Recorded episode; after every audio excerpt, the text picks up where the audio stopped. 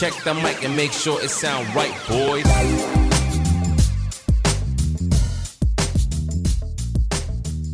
Welcome, one and all, to the Gridiron Heroics Football Show. I'm Max Dean. You can find me on Twitter at the Max Dean, and we have a good one for you today. After covering some big news that's been sweeping the football landscape, we are going to dive right into the AFC East preview. We've got some awesome guests to go over the Jets, the Dolphins, the Patriots, and the Bills, of course, some Gridiron Heroics writers, as well as some guys from the outside who maybe some of you have heard of. So I'm looking forward to those conversations so, so much. But first, we have to talk about what is happening in the NFL. Now, to do that, as always, I've got my good buddy, Julius Luchs. How you doing, Julius? I'm doing well. Football's officially back. We got our first game underway. Other than that, all is well. How about yourself? Uh, I'm I'm having a great day. So, you know, if you guys didn't see this live, I just got off of doing a live stream with one of the guests that's going to be on later. So you can go back and listen to it if you want. But I just talking football for this amount of time, it, it just puts me in such a good mood, man. And then you throw in the fact that football is happening live right now. Doesn't get any better than that, man. I'm I'm I'm sweltering in the Texas sun a little bit, but you know, minor, minor, minor issues in the scheme of things. So look, we talked about this a little bit. Our headline is going to be one of the bigger ones, so let's jump into it. What's the first headline in the NFL today? Tidbit, tidbit, tidbit. So we already covered Deshaun Watson's ruling, but it is now known that the NFL, as expected, will appeal the six-game suspension that Watson was given for violating the league's personal conduct policy. And the league is arguing for at least a one-year suspension, so this was expected. And what's your take on this? Did you see this coming? Because I for sure did. Yeah, you know, we talked about it a little bit, and the question was going to be like, what is the, the the reaction of the fans like? And I think honestly, if they had more time to make the decision, there could have been a question about what they went about doing with it, just depending on how intense that reaction was. But with only a few days to to to measure what the the world's take on Deshaun Watson was there was still too much fresh heat on it. And so they really had to do this. Now, we talked about it. The funny thing is, it's really just going to be whatever the NFL wants to do because it's either Roger Goodell making the decision or somebody that he selects. And you really think he's not going to select someone who's just going to do exactly what he tells him to? No. So I don't know if Deshaun Watson will ultimately miss the entire season. I think there's a good chance of it but there is no doubt that it's going to be a much larger suspension. They may come down a little like in the middle, you know, so to speak, somewhere around 12 games, something like that. So he still plays a little bit, but yeah, you know, if they really do want to impact him financially and truly punish him for it, the only real way to do that is to do the entire season because that's the only way his contract will toll. And essentially, what that means is while he was protected from losing money this year with the huge signing bonus, what will happen next year is he'll go and he'll have to play on essentially the $1 million base salary because what he normally would have gotten for 2023 will get pushed into 2024. And so he'll lose an entire year's worth of earnings. Now, he's not losing any money on the contract, but that's an entire year of earning potential for a franchise quarterback. That will really, truly hurt him in the wallet. And if people feel like that's the true way to punish him, not just missing games, that's the only way to do it. Yeah, absolutely. And then moving forward, we're going to stay in the same division with news. There's always, you know, rumors circulating wide receiver Diontae Johnson, you know, contract situation after a big season last year. He just got extended a two year, $39.5 million extension with 27 million guaranteed. He is in his final year of his rookie contract, but now will be a free agent after the 2025 season with this contract. Yeah, man. Uh, I, I, feel like this is a great job by the Steelers because I like him. I really do like him as a player. I think that's a, a good deal. But sometimes when you have a guy who leads your team in receiving, you know, and and is debatably your best offensive player, probably your most productive offensive player, you could say that they're not willing to take those those second tier contracts. And I like him as a player, but sometimes good players are second tier players are not elite. And with the way that wide receiver market was going up, I wasn't sure if he was really going to dig in his heels and try and get that level of compensation. So this is a great job by the Steelers. Now it's a really short contract. That's where they had to kind of they had to give a little to get their take, you know, which was the average per year. But you know what? That's fine. They are a little bit of a team in transition. They got a young quarterback. They've got a lot of expensive veterans on the defense who may be aging up at some point. Like, look, Cam Heyward is incredible, but he's only going to be incredible for so long. He's already kind of pushing the test of time a little bit. So I think it gives them some flexibility in the future, whether they want to, you know, feel like he's going to be a long term piece or not. Ultimately, I do feel like it was a great job by the Steelers. I absolutely agree. Now we're going to move on to other news more on the downside of things. Marquise Hollywood Brown, the Cardinals wide receiver, was arrested and charged with criminal speeding on Wednesday, going 126 mile an hour in a 65 mile per hour zone. Now, I'm not sure if you knew this, Max, but I did some research on this just to add something real quick. So in Arizona, speeding it qualifies anything over 20 miles an hour over the limit, and it is labeled as a misdemeanor. So his court appearance will be August 23rd. Interesting to know. So, look, I mean, I'm not always going to give you my opinion on the the world at large, but like that level of speeding is just such a careless display for the rest of humanity. And I might not necessarily have felt that way before I had my own kids. I was recently in a car accident and it was not bad. And, and I was just sitting at a red light and somebody hit me from behind. And, and ultimately, all it did was kind of, you know, annoy me, really. But my kid was in the car, man, and like anything worse, you, you don't even want to think about what what could have happened. So for someone to be doing that, it's like it's easy to say that it's not a big deal, but man, when you're going 126, 27 miles an hour, whatever it is, you do not have the kind of control of your vehicle that you need. And it's just such a careless display for the other people in your community, you know? So I, I will criticize people for decisions they make in the NFL. Like relatively rarely because I don't want to get on a soapbox, but it's just such a easy thing to not do. It's just so easy to just not go 80 miles over this or whatever 40 yeah 60 miles over the speed limit good, good math max uh, but just don't do it you know just just don't do it like just don't be dumb so I, I mean as far as that goes it's it's annoying i don't know what his his punishment will be he probably will get a minimal suspension at best. But personally, I don't like it. And it's just another bad look for the Cardinals and what seems to be like, you know, a consistent thing for them nowadays. But yeah, that's that's that's Max's rant, which you'll get just just every once in a while. And just to add one small thing real quick, when you talk about, you know, how it could be worse moving forward, we we go back a year, Henry Ruggs. What happened there?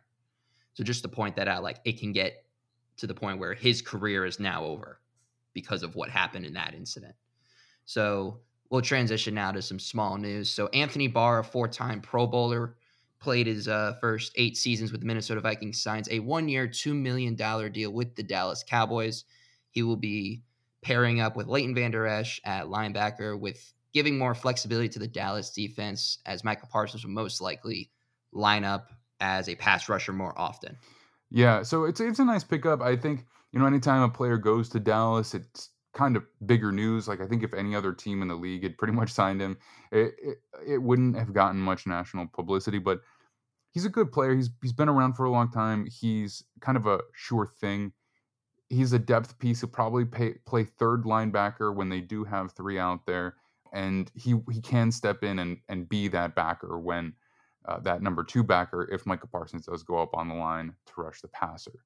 So I think it's a good move. I don't think it's anything that's going to move the needle, but it does shore up a, a, place where they had some question marks. Absolutely. Just adds to the linebacker depth as much needed for the Dallas Cowboys as we went over last episode. Mm-hmm. And another quick, just small little thing the Denver Broncos had two players that tore their ACL in Tuesday's practice. Damarea Crockett, a running back, and wide receiver Tim Patrick, who just got a three year, $30 million deal in November. So, an unfortunate situation in Denver, and we wishing them the best. Yeah, man, that's tough. It is tough. I, you know, uh, from a player perspective, you just never want to see guys get injured. It's just, it's, if you ever talk to any player, it is truly a grind. It's, it's so hard especially for an entire season and to not be able to play until 2023, it's so hard, man. It's brutal. So Tim Patrick, like from a bigger picture, he was going to be a big part of that offense. Like he's a good big body receiver who can catch those 50-50 balls that Russell Wilson loves to throw. Like, you know, the fact that they had Courtland Sutton on one side and Tim Patrick on the other, both guys who can make contested catches down the field can be deep threats. Maybe not super speedy, but like it's still in their game that was going to be what Russell Wilson was going to be thrown to a lot. Like he does throw outside the numbers far more than he does inside. You know, it's true that they do have some receiver depth. They've got Jerry Jeudy coming back. He can play on the outside, but that known skill set, that's it's got to be disappointing for Denver fans for sure. Absolutely, just a tough loss in general. You know, you don't want to hear about a season-ending injury at all, especially to Russell Wilson. Just got acquired by the team and now is down a weapon. And that is all the news I got for you, sir. Thank you so much. All right, guys. We are going to be jumping right into the New York Jets with one of our writers and a special guest coming from the outside. Julius, let the good people know where they can find you. So it's Got Juice 44 on Twitter. You can find me as well as on the Gridiron Heroics website, publish articles that are always uploaded every day, as well as Julius Luchs on Facebook. Right on. Thanks much. And we will talk to you very soon.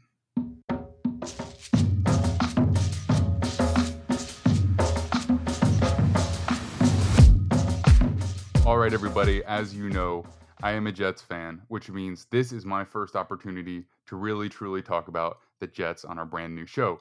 I have two excellent guests who I'm very excited to introduce. First off, we have Alessandro Senatore, who is one of the writers for Gridiron Heroics, covering the South Carolina Gamecocks and the Kentucky Wildcats. Now, I'm also very excited to welcome Green Bean the Jets fan, who you may know from his YouTube channel, Green Bean the Jets fan. He also does content for Jet Nation. Guys, I'm I'm pumped. I, I'm optimistic for this season. This is the first time in like three years that I've been doing football content where I actually get to go into a season with legitimate excitement about the Jets. So I hope you're with me. How are you doing today, yeah. Alessandro? Doing pretty good, man. And uh, I do share your uh, enthusiastic. It's just, you know, we do this every year, man. So I'm hoping this year it sticks. hey, look, I've been pretty realistic about the Jets' uh, uh, their their what their season outlook has been over the past few years, and I've been pretty close. So this is the fact that I'm excited about it. I, ho- I hope it means something. Green Bean, how are you doing today? I'm I'm doing well, man. I I'm really excited to be here, and I think you know it's funny because he's right. We do this every year, but usually it's trying to make really lower rung guys into something. This year we're hoping our higher rung guys actually meet their potential, like all the first round picks and all that. So I think I hope it's a little different. I hope. Yeah, me too, guys. All right, so let's jump into it. We're going to talk about the team that's been assembled for the 2022 season. Look, the Jets have a lot of optimism beyond 2022. They're a super young team. But when we're looking at 2022 in particular, Alessandro, please give me whoever you think is going to be the most impactful addition from the offseason, whether it's a free agent, a draft pick, whatever you got. Well, first, you should have said when we assemble this team, Avengers Assemble. That would have been so much better. And two, it's uh, definitely CJ Uzomah. I mean, our tight end game has been, let's put it best, non-existent. I mean, CJ Uzomah and Tyler Conklin are the duo that we got in. I love Jeremy Ruckert when we drafted. So CJ Uzomah, he's going to help out so much. For sure. I mean, in terms of, you know, instead of looking at a position that was maybe elevated with some star potential, you went for the position that was absolutely atrocious and has just been brought up to at least good quality. So I feel that, trust me. What about you, Green Bean? Who would you say is going to be the key addition for this year? I think it is going to be Breece Hall, a player that a lot of people were, uh, they didn't think it was real that the Jets would really use a second round pick to grab a running back, but they did that to grab the, you know, the uh, consensus number one back in the entire draft. And I think, you know, adding him to the running game is going to uh, work miracles uh, for taking pressure off Zach Wilson. And I, and I think it's, I think he's probably, if he is anywhere near what he's supposed to be, I think we just might have an actual offense. So I'm going with Breece Hall. Look, uh, I'm going to spoil something for a little bit later. Uh, down the line for the podcast because we are going to be doing a season picks episode where we uh, pick who we think are going to be going to the playoffs, Super Bowl, who's going to win the individual awards. Breece Hall is my pick for offensive rookie of the year. I think There just because of the workload that he's going to be having, the improved offensive line, and how ready he is to contribute at a position that normally contributes early, man. And I will say this, just to toot my own horn here for a second. I wasn't touting Breece Hall before the draft as a likely Jets pick, but after the way the first round went, I, I did a, a podcast with a buddy of mine on the Jets the night after uh, the first round, and I called them picking Breece Hall in the second round because I realized what what they had accomplished in the first round had really hit all of the biggest additions, and Joe Douglas just had this the press conference after the draft, and one of the reporters asked him, "Is there somebody that you have your eye on at the top of round two? And he just smiled and was clearly just Oh, showing yeah. his hand, and he said, "Oh yeah." And when I when he said that, I thought about it, and I I said to myself, "Who would be that guy? Who has the kind of rating, uh, uh, you know, uh, draft grade that would get you that excited? Who's still available?" And immediately I realized that's who it was because I didn't Yeah. even know if he'd make it out of the first round. You know. All right, let's move on to the defense over here. Again, a lot of new pieces. Alessandro, if you were going to look at this defense, which was pretty bad last year and, and got a lot of pieces infused, what would you say is the thing that would continue to hold them back throughout this year? Well, we did get a lot of pieces last year, but and and I really hate to say this, and I probably won't receive the ire of both of you guys, but our secondary is still our weakest point. I mean, people want to talk about how atrocious our secondary was last year. We all got to remember, Michael Carter, Brandin Echols, and two of the guys were our starters, including Bryce Hall. They were all rookies. We had all rookies last year, and now this year we decided to burn. I, I'm not a huge Sauce Gardner fan. I, I didn't want him. I wanted Thibodeaux, but anyways, um, when we got Sauce, we, we just add another rookie to the very young DB corps, and then we also got those two free agents, Jordan Whitehead and DJ Reed, which were going to help, but it's still a little lackluster. So, I mean, it's still going to hold us back, and it's going to get us a little while to get into a groove.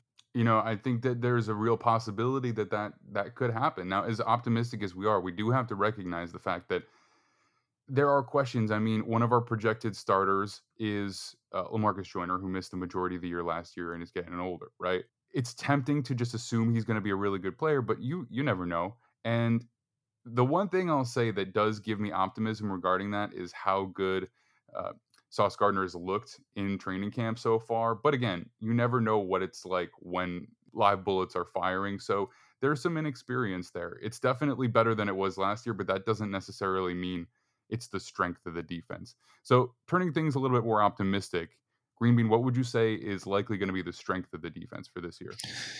Uh, well, I'm excited to say that I honestly believe it just might be the pass rush, where the, I mean, the Jets have largely ignored it for decades, man, decades. So I, I like the fact, like, even the, you know, a little bit more under the radar, I really loved the Jacob Martin signing from the Texans. I think he, he's just a ball of fire and, um, you know, just a really high energy guy. And I think that, you know, adding him to the rotation with some of the more well known guys, clearly, uh, Jets fans are really excited to finally see Carl Lawson. We didn't see him for, you know, for, a, you know, a second in the regular season last year. So getting him back, adding a first round pick, uh, you know, many people had Jerm- uh, Jermaine Johnson as a top 10 pick. So the fact that we were able to get him in the bottom of the first is also very exciting. Adding those guys to Quinnen Williams, uh, moving Josh John Franklin Myers inside. I think that uh, we just might have the making of a legitimate pass rush. Now, w- that freaks me out a little bit for other reasons because uh, there's other places I don't know if they did as well, maybe the run game, but I really am excited to finally see a focus placed on the pass rush because as we know, uh, if you get the quarterback off his rhythm, everything else tends to tends to work a little bit better, including what Alessandro was talking about, the defensive backs. I mean, what helps defensive backs more than a little bit of pass rush action? So I'm really I, I'm very happy to say I believe the Jets did a did a good job Uh, bringing on some pass rush potential. Yeah, I mean the way that I I view it, and it could I could be wrong because you never know exactly who ends up making the team and exactly how they're stacked up.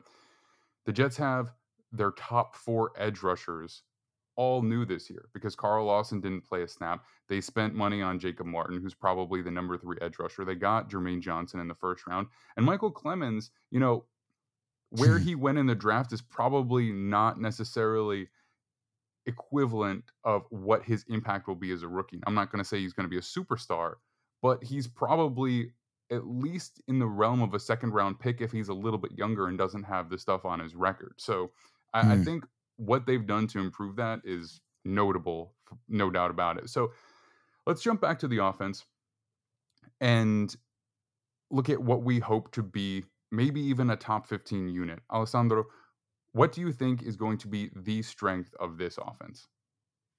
It's not just one thing; it's all the weapons. I'm just going to include all the weapons: wide receivers, tight ends, running backs. I mean, this is this is the core Sam Darnold dreamed about that he never got. Okay, and so I mean, with with Brees Hall and Michael Carr still being a hell of a rookie, and then you got Garrett Wilson, Elijah Moore, this, and we finally got some tight ends. I mean, all these weapons. That's going to be the strength of this offense, and now it just falls on Zach. Playmakers are there, no doubt. They've been brought in, and there's not just one that we have to rely on. You know, it's going to be game by game. Somebody can step up.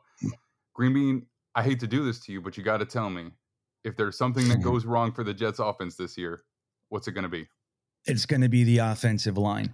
And it's, you know, I'm not saying that I believe it will. I'm an Right. eternal optimist. I think it's it's an interesting one because it can actually be our strength, our offensive line. There's a lot of potential there. We have the question marks. That's what it really is. It's question marks. We're moving two guys from the left side to the right side in uh, AVT and Mekhi Becton. You got the Mekhi Becton health concerns. You bring on a new guy, Laken Tomlinson, even though he's, you know, he comes from this system, has worked with this coaching staff before, but there's a lot there. There's a lot of question marks, a lot of moving and shaking that that needs to take place.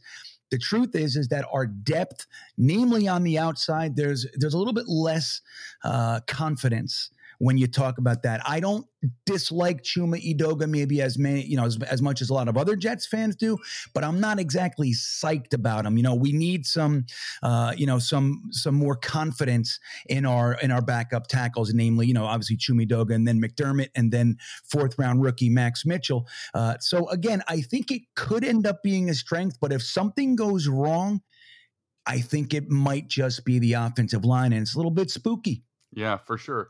I think when you look at those backup positions, if you had players that just had a, an incredible track record of health, you probably could go into the season with those guys pretty comfortably.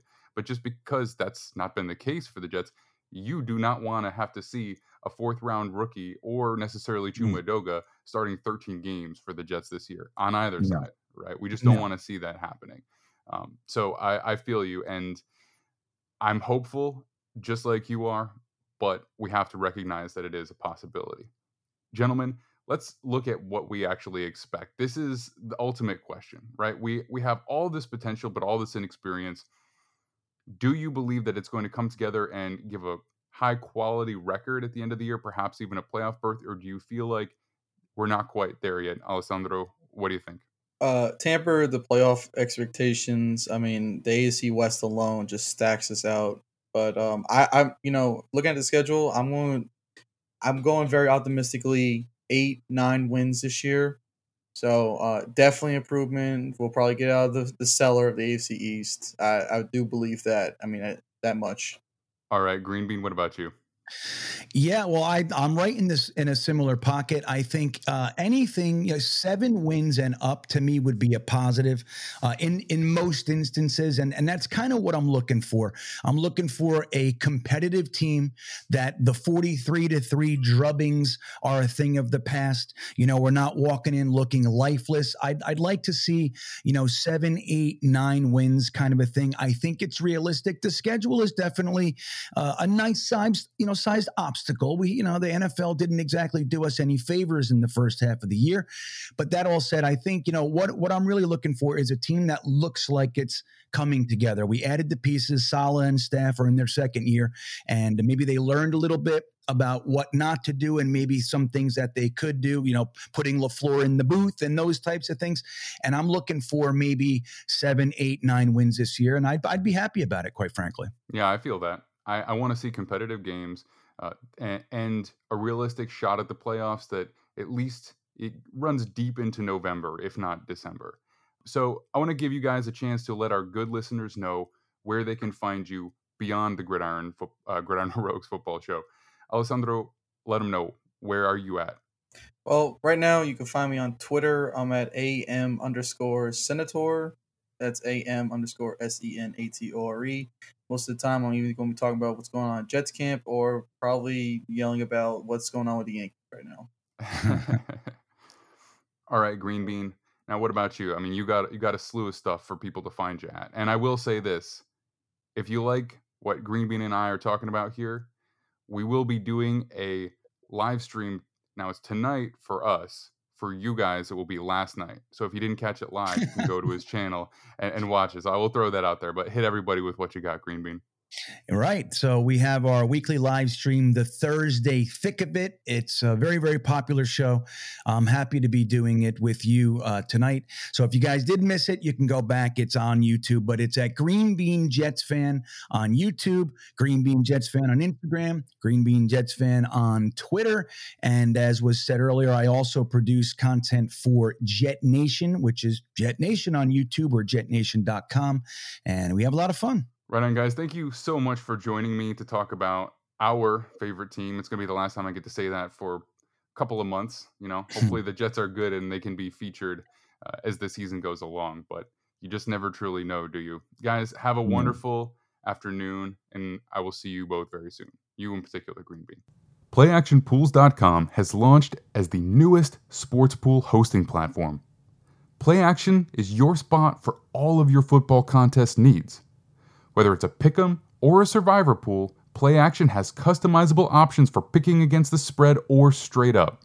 You can pick for the NFL, college, or both. Check out their exciting Build Your Bankroll format, which operates as a virtual sports book. You know your buddy who's always bragging about what a great handicapper he is? Put him to the test with Play Action's Build Your Bankroll feature. Play Action is the best service available for your family and office pick'em pools and it's what we're going to be using for our first ever Gridiron Heroics Pick'em this season. Join our Pick'em at playactionpools.com today for free, and you can play along with me and all of our writers for the 2022 season. If you love their format, and I know you will, you can use our special code HEROICS for 15% off your very own family or office pool. Go to playactionpools.com today.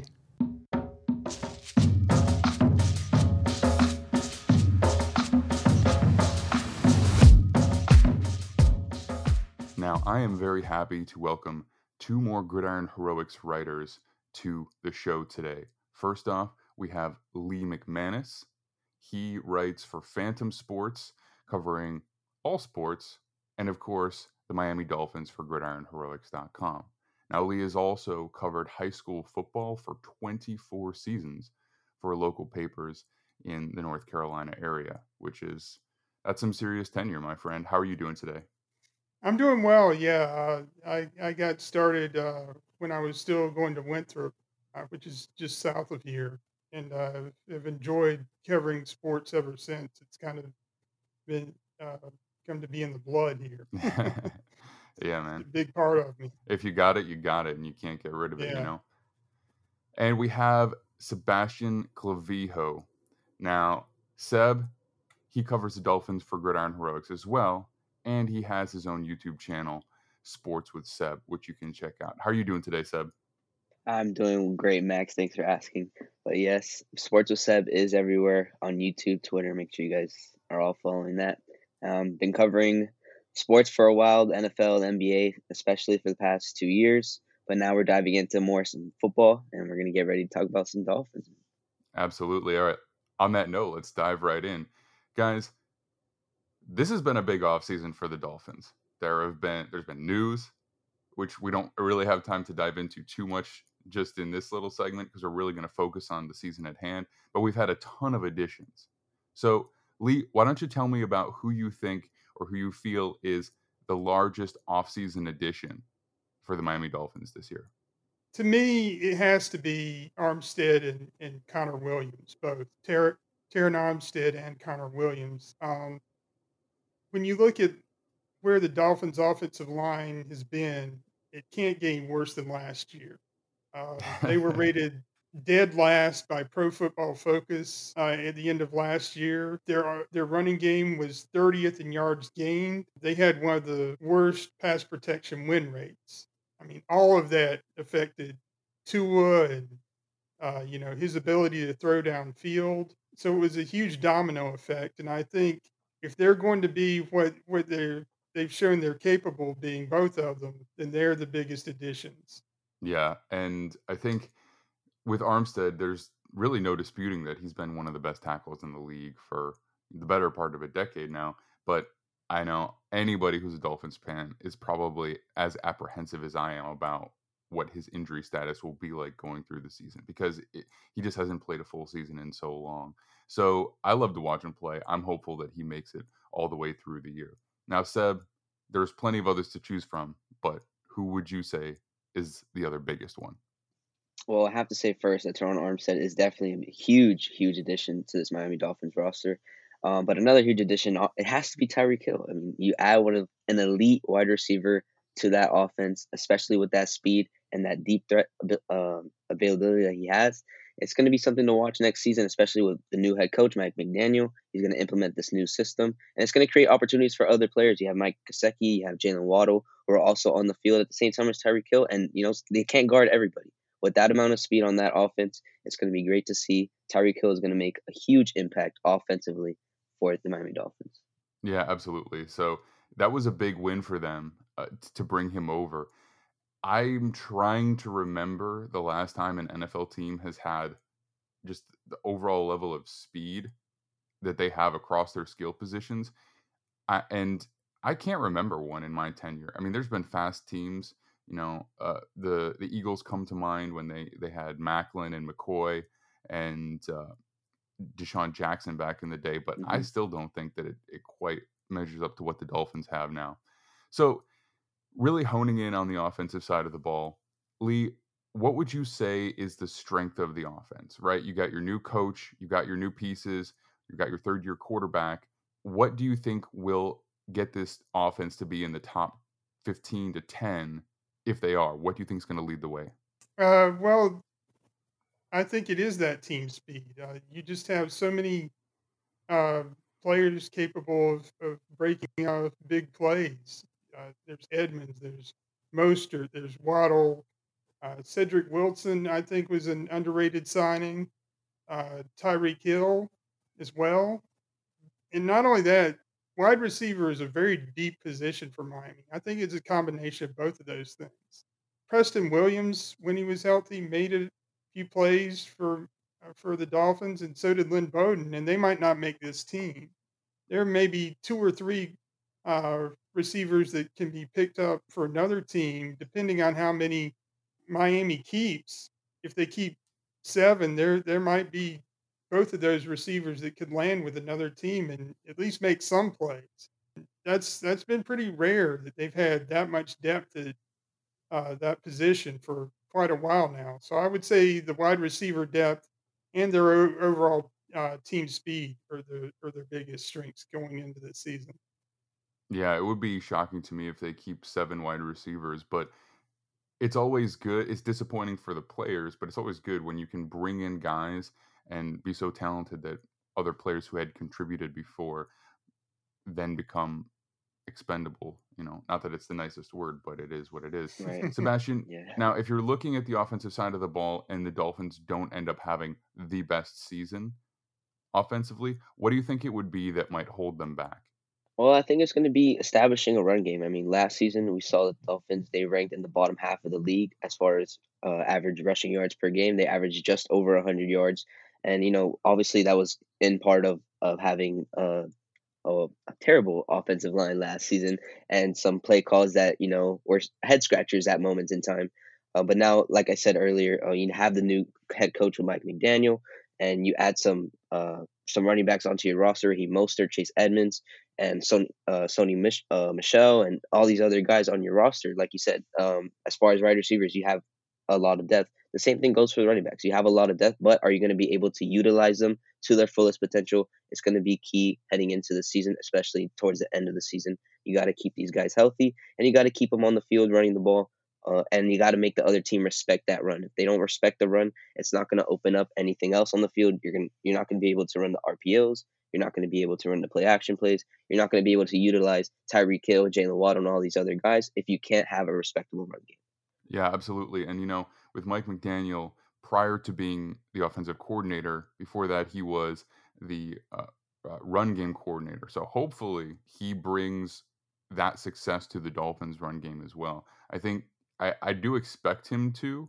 There's definitely some questions if Austin Jackson is going to be starting anywhere on the line. He's going to have to be better than he's been, and injuries, potential injuries, could always crop up too. But I, I I'm hopeful that that will be an improved phase of of the offense for you guys. All right, Lee, I'm coming back to you, but we're going to jump onto the defensive side of the ball now. There are a lot of quality players.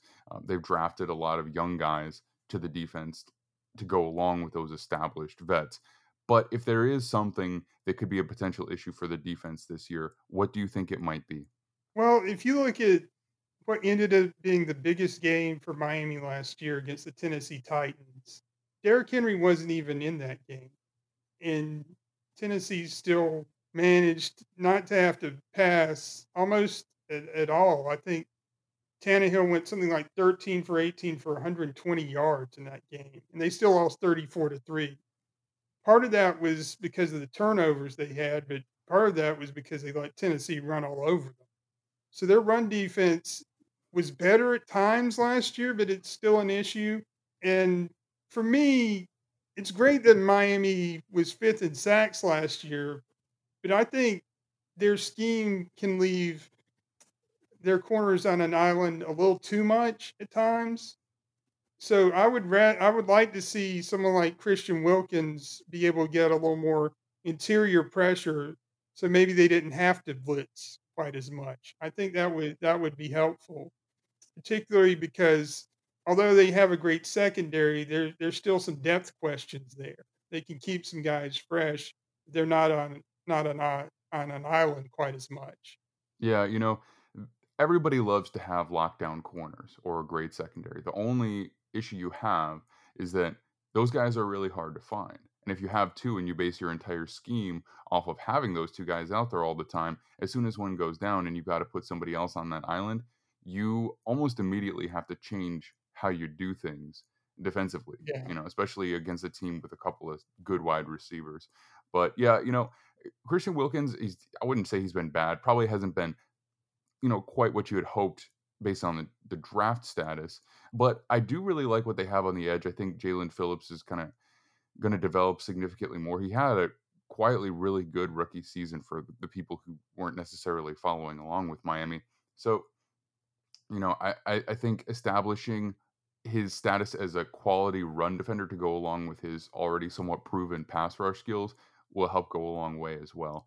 Now, Seb, let's talk about a little bit more positivity. Okay. If there is going to be something that absolutely devastates opposing offenses on your defense, what's it going to be? Well, Lee mentioned it earlier. It's going to be that secondary, that Miami Dolphins secondary, the lockdown corners with Xavier Howard and Byron Jones. Obviously, a top five corner uh, in Xavier Howard. And then you have a healthy Byron Jones once he comes off the pup list because he did start on the pup list for training camp, but he should be ready to go by the season starts. Um, so you have those two guys on both ends. And then on top of that, you have Jevon Holland in the back uh, playing safety, obviously coming off of I wouldn't say a spectacular rookie year, but a very good rookie year. He had two interceptions, 10, uh, 10 pass deflections, and almost 70 tackles. Uh, and you know he did let some big plays happen, get behind him at times, but that was his rookie year. You know, um, he's heading into his second year now. He's learning. He's had some experience under his belt, and you know, hopefully he can take that next step in this second year. And not only that, but you also have some other guys like Brandon Jones and Nik Needham that me and Lee were talking about uh, yesterday, uh, who have also been stepping up when they play in the nickel formations and stuff like that. Like uh, when Lee mentioned um, how the Miami Dolphins like to blitz a lot and leave their corners on islands. That's usually when Nik Needham usually comes in in the nickel, or you got Brandon Jones coming in the nickel and coming to to come and cover these guys. But definitely the Miami Dolphins' strength this season for the defense is going to be their secondary. No doubt. If only Igbinoghene had, had panned out, because then know. you guys would really be locked down, and you'd have a little bit more uh, flexibility financially going forwards. But yeah, um, you can't hit them all, right? So thanks for joining me, fellas. I really do appreciate it. I am an AFC East guy, so I always love jumping around the division. Now, I want to give you guys each an opportunity to shout out your socials and tell everybody where they can find your written work. Lee, where can the good listeners follow you? Um, well, as you mentioned, I do some writing for Phantom Sports as well as Gridiron Heroics.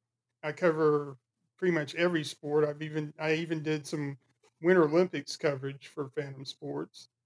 And for Gridiron Heroics, so far I've written about the Miami Dolphins and I will be writing about the Clemson Tigers as well pretty soon here. So, and and of course, as you mentioned, I've covered high school football uh, for three newspapers just just south of here in South Carolina. For uh, this will be the 24th season this year. It's been it's been quite a while, and I thoroughly enjoyed it. Right on. And Seb, what about you? All right, yeah. So you guys can follow me on Sports with Seb uh, on Twitch, on YouTube, Instagram, Twitter. We're on, we're everywhere. Facebook, TikTok. If you guys want to watch the newest newest episode, there's going to be an episode out this Thursday, August fourth. For the new people that are going to be joining in, make sure you guys are watching that. And I'm also obviously, like uh, Max mentioned earlier, I'm a writer for Gridiron Heroics, so you guys can check out some of my articles there. Um, and that's going to be it. Right on hopefully the Dolphins are good and we can have you back on to to bask in that glow. But we will see you guys very soon. Thank you. Thanks, Max.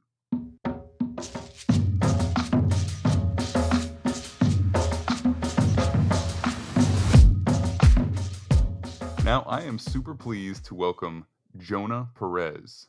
He is a writer for gridironheroics.com covering the USC Trojans, who have plenty going on surrounding them this year. And of course, the New England Patriots, which is what we are here to talk about today.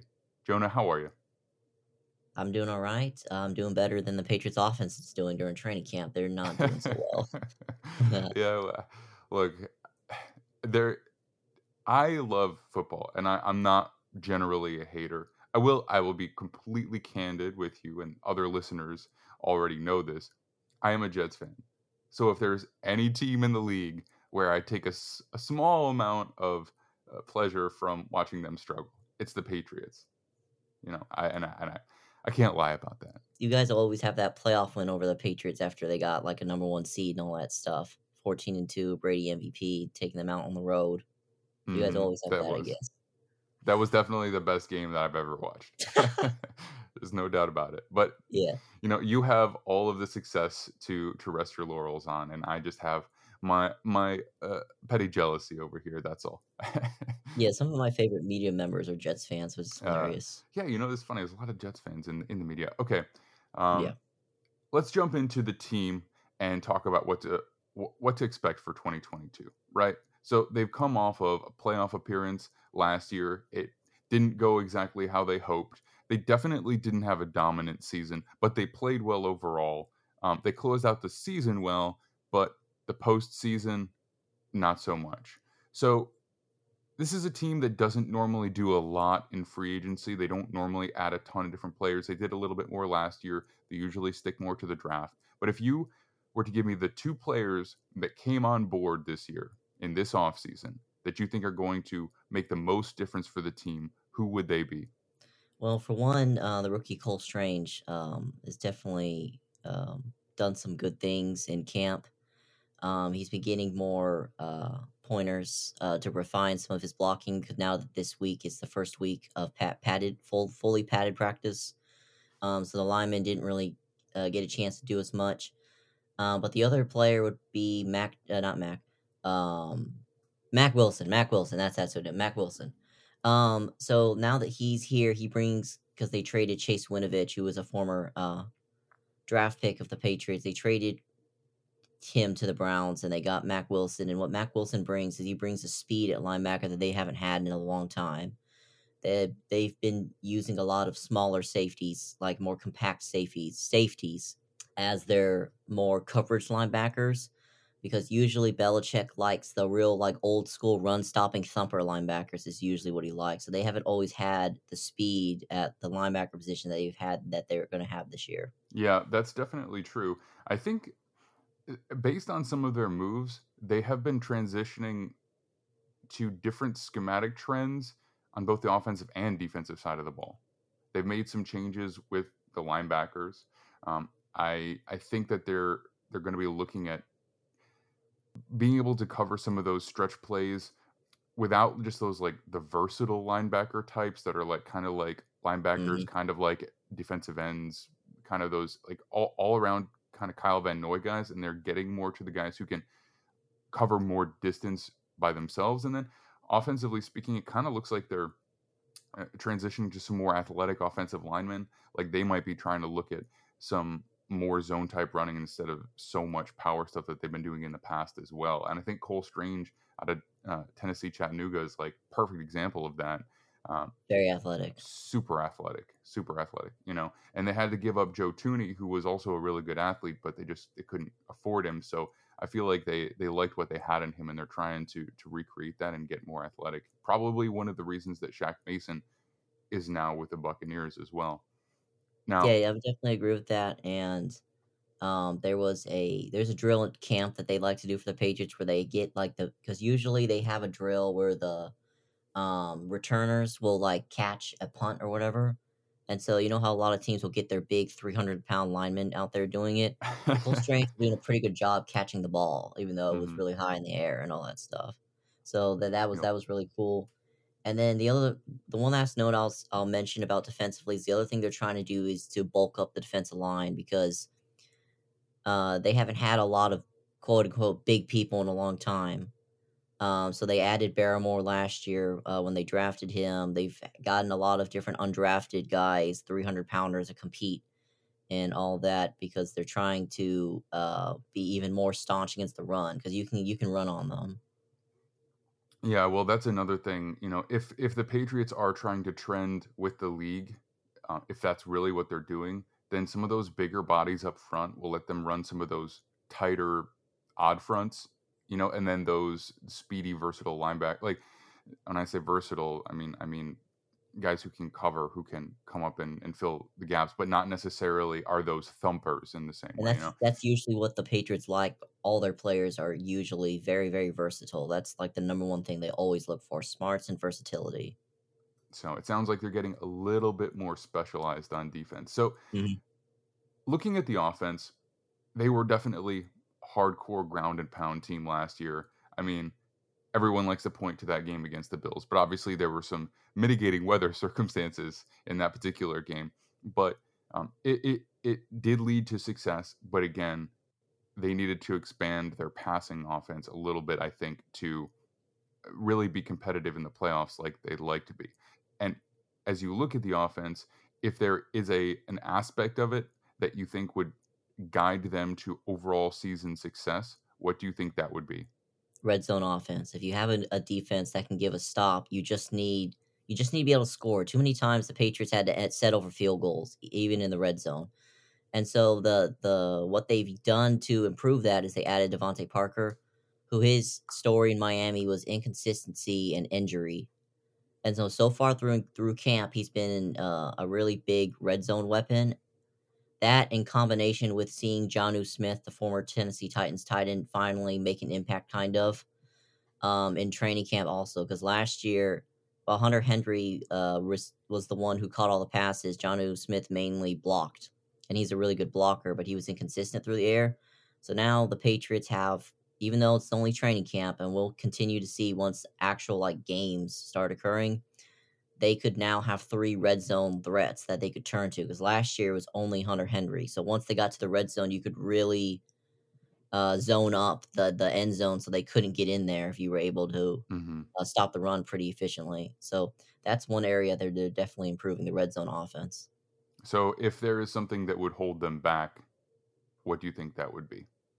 The AFC, the AFC got way more like their quality of quarterback has risen. The Patriots now, they're probably, if I had to give a prediction, are going to be eight, nine, or ten wins and probably miss the playoffs, even if they get the ten wins, because the AFC is so difficult. yeah, Like just I think think about the whole yeah, the whole AFC West is gonna be a problem. Most of the AFC North is gonna be a problem. The Jets and Dolphins Bills are now act the Bills are actually worth something. The Dolphins could be something, and the Jets have a lot of talent. And then the AFC South, you still have the Colts and the Titans in there. So like it's loaded. If they were in the NFC, I would definitely say they'd be one of the best like teams, but because they're in the AFC, they're just not on the level of a lot of other teams in terms of ta- talent. Yeah, offensively, it's true. Uh, they've got a lot of pieces, and the Patriots have historically always been a little better than the sum of their parts. But I'm just not sure that that will quite do it this year. Yeah, and the AFC's never been this good before. That's true. On on the defensive side of the ball, you know that's been their bread and butter for a long time. Um, they have moved on from Dont'a Hightower, um, and for what seems like the 100th consecutive year, Devin McCourty is still on the team, but they're aging a little bit. Now, do you believe that's still going to be the strength of their team? And if so, what is the strength of the defense? At the beginning of the season, the defense will be the strength. By the end of the season, it will not be the defense because the defense, in the short term, as the Patriots always do, they always let uh, talent leave in free agency. So they lost the elite cover corner J.C. Jackson in free agent. They just let him go, and the Chargers gave him a bunch of money. Uh, so there are like a couple other players that they usually will just like let go to get compensatory picks the next year, and sometimes that can affect them short term. So I Mhm. think at the beginning of the season, the defense will be the bread and butter, but you'll start to notice that the defense has less talent uh, by the end of the season, and that it'll probably be the offense. Gotcha. And so you've already kind of given your prediction for the season. You said eight, nine, ten wins, probably miss the playoffs. How do you think they'll do in the AFC East alone? See, that's so unpredictable because again, the Jets have a lot of talent, but will they all stay healthy? Because last year, your whole defense was just ravaged by injuries. You had no chance hmm to see any of these guys, whether it was Carl Lawson at like a, or some of the other defensive line, uh, linemen like Shepherd, Nathan Shepherd, if I recall. Um, you you just don't know about the Jets, and then the Dolphins is even more unpredictability because they have all this talent, but will Tua be able to do it? Will he be able to deliver? Hmm And the Bills, I don't have any questions about them anymore because I had questions about them last year because I wanted to see them do it again. I don't have any questions anymore. But the Jets and Dolphins, like the Patriots, like it's possible they could get fourth because if the if the, if the Jets and Dolphins can do anything, although I will say that the Jets are probably going to be last because for like the tenth straight year they have like the NFL's hardest schedule again. Like they always have like the first six games are always like against the top six teams until you guys always start like one and five. You don't even have a chance usually because of how terrible the schedule is. But that seems to be kind of how the AFC East is. The Bills are going to dominate. Everybody else is kind of competing for second. yeah, the it's it's a questionable division just because there's so so many new pieces on both the Dolphins and the hmm Jets, you know, and it, with, with there's a, probably a little bit more carryover with the Jets just because the coaching staff is the same. The Dolphins they've added a lot of new pieces, a lot of proven pieces, but again, new coaching staff and then injuries. So it Yeah, it might take a second to come together. it's tough to say. I mean, I'm just I think the biggest thing I'm worried about is Terron Armstead for them just because their offensive line was so bad last year and he's so good, but he's so injury prone.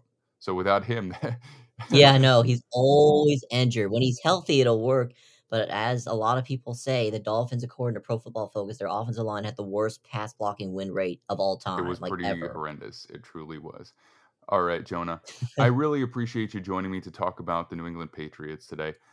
I'd like to give you the opportunity to just shout out to our listeners, let them know where they can find you and what you're up to. Um, just continue to read uh, Gridiron Heroics. I write about USC and the Patriots pretty much every day. I flip back and forth, and I'm excited for the season to start. And so, Right yeah, on. Uh, I'm I I hope that you know uh, the 2021 rookie quarterback class is such an interesting one. And just as a fan of the sport, I would love to see Mac Jones and Zach Wilson both work out and be very good because how fun would it be to watch those two tied together go at it twice a year every single year? That that is something that I'm very hopeful for. But Jonah, thanks so much and we will see you very soon. all right, take care.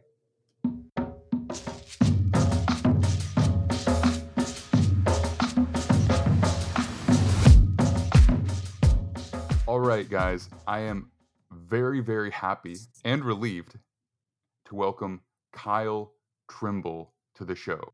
Kyle does work for Banged Up Bills, in which he covers all Bills injuries, which is top notch stuff if you are a Bills fan. I, I feel like a lot of you out there probably already know who he is, but if not, you need to check him out for that. He also works with Cover One, Buffalo Rumblings, and is an injury spotter for Pro Football Docs. Now, real quick, I just want to say originally we were going to have one of our writers on from Gridiron Heroics, Chris. He had something really unfortunate come up. So I want to let you know that our thoughts are with you. But Kyle, thank you so much for stepping in in the clutch. How are you doing today? I'm doing fantastic. Thanks for having me on. My my pleasure, truly. Now, let's jump right into the Bills. They had a tremendous season last year. They are one of, if not the best teams in the NFL going forward.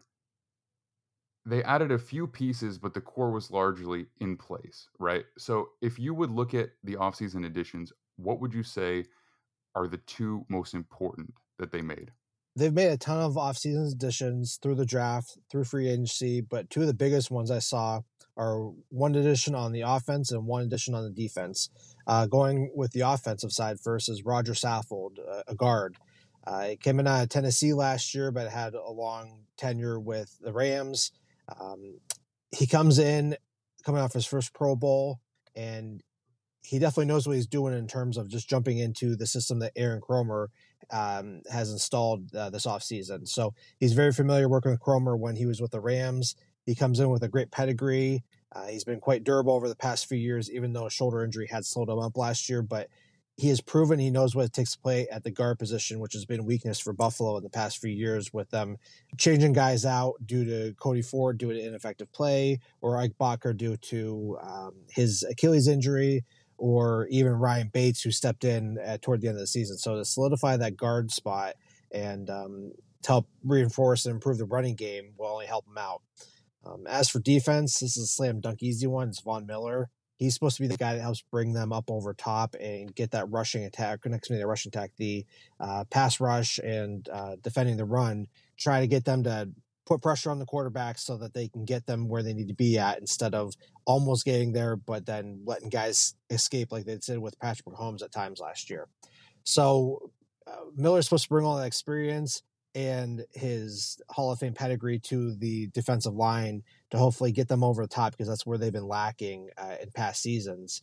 So those are easily the two biggest additions and should help bring Buffalo uh, to that next level. Yeah, you know, as far as Roger Saffold go goes, I think he is huge because you have a good offensive line for the most part, right? Especially once Spencer Brown started to lock down the other tackle spot, you're pretty well set.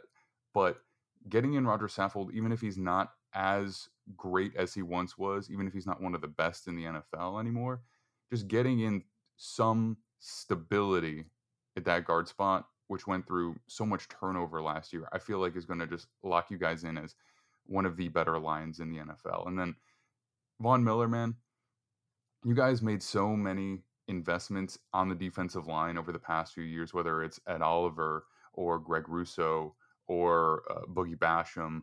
You know, all of those guys are developing players, but Miller is going to give you the opportunity to truly get to the quarterback rushing for, which you just have to do in the playoffs. At some point, you have to be able to do that. So, big time addition there.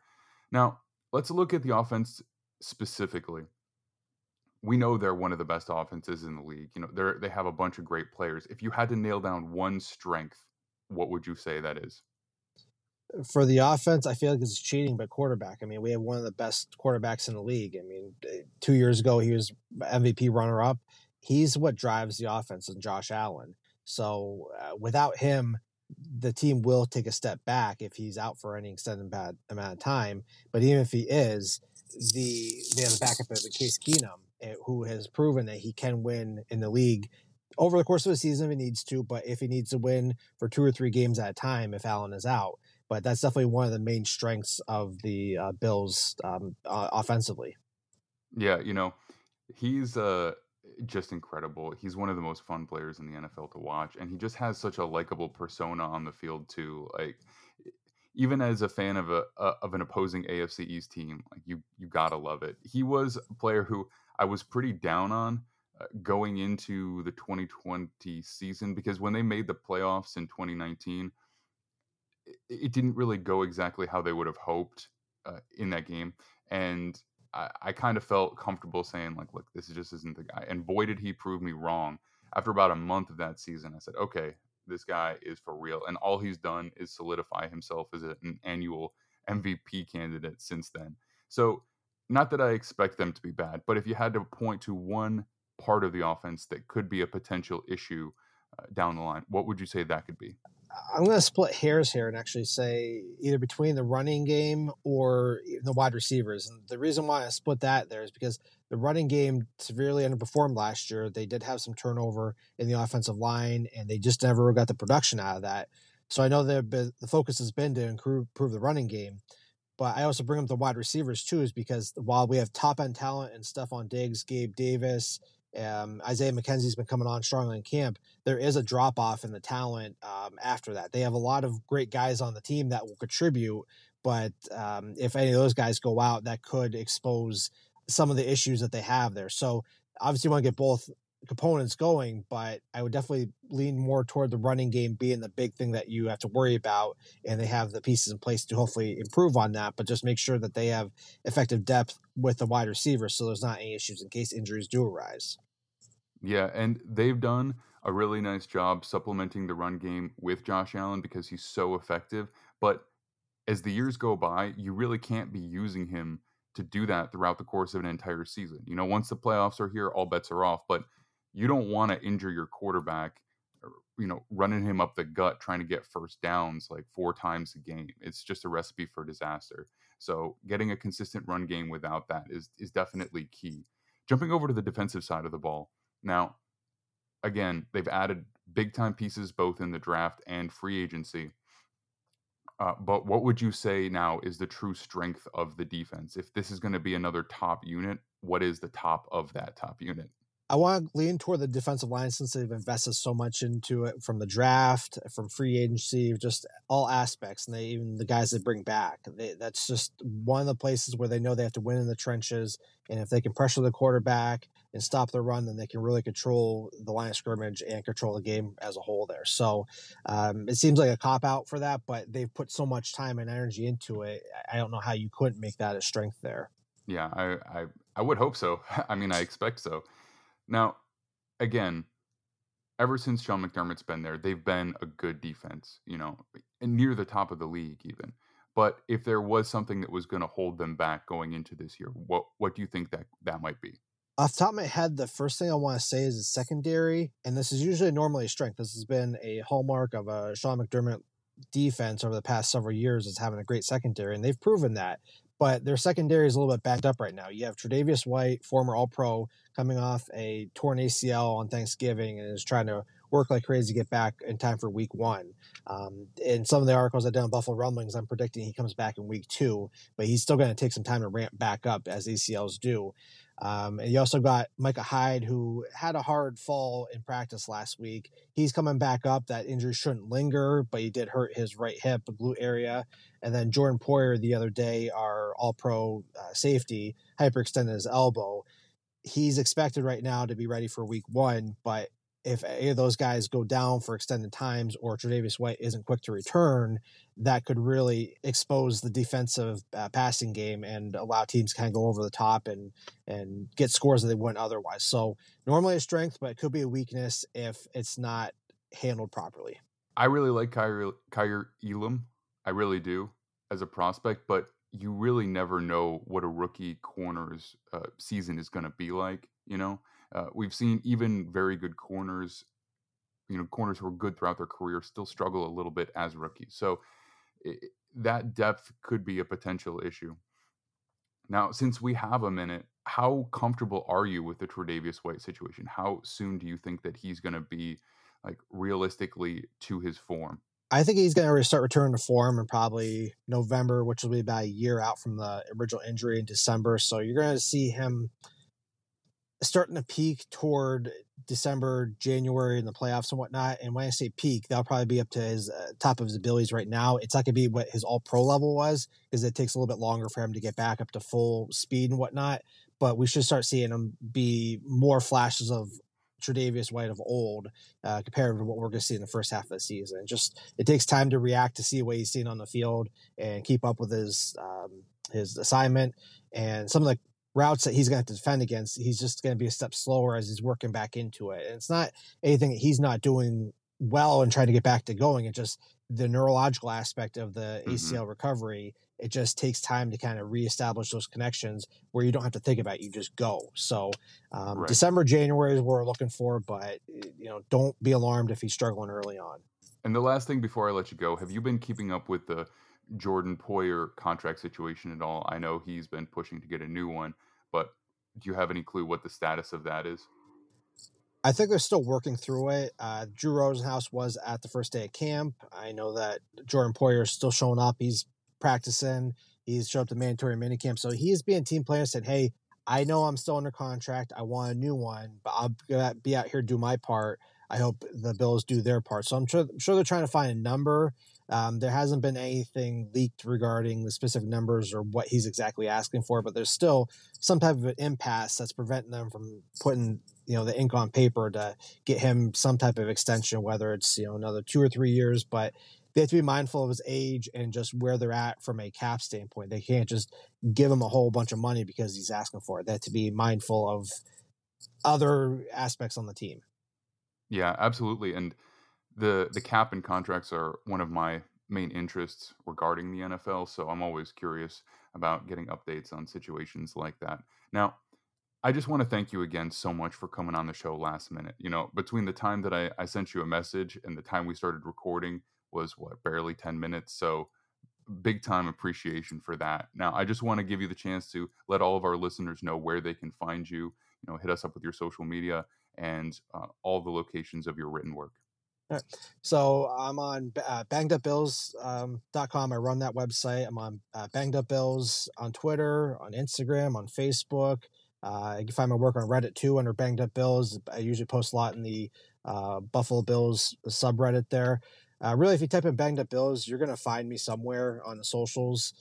I, I, write for Buffalo Rumblings, doing bigger pieces. I, I do work for Cover One.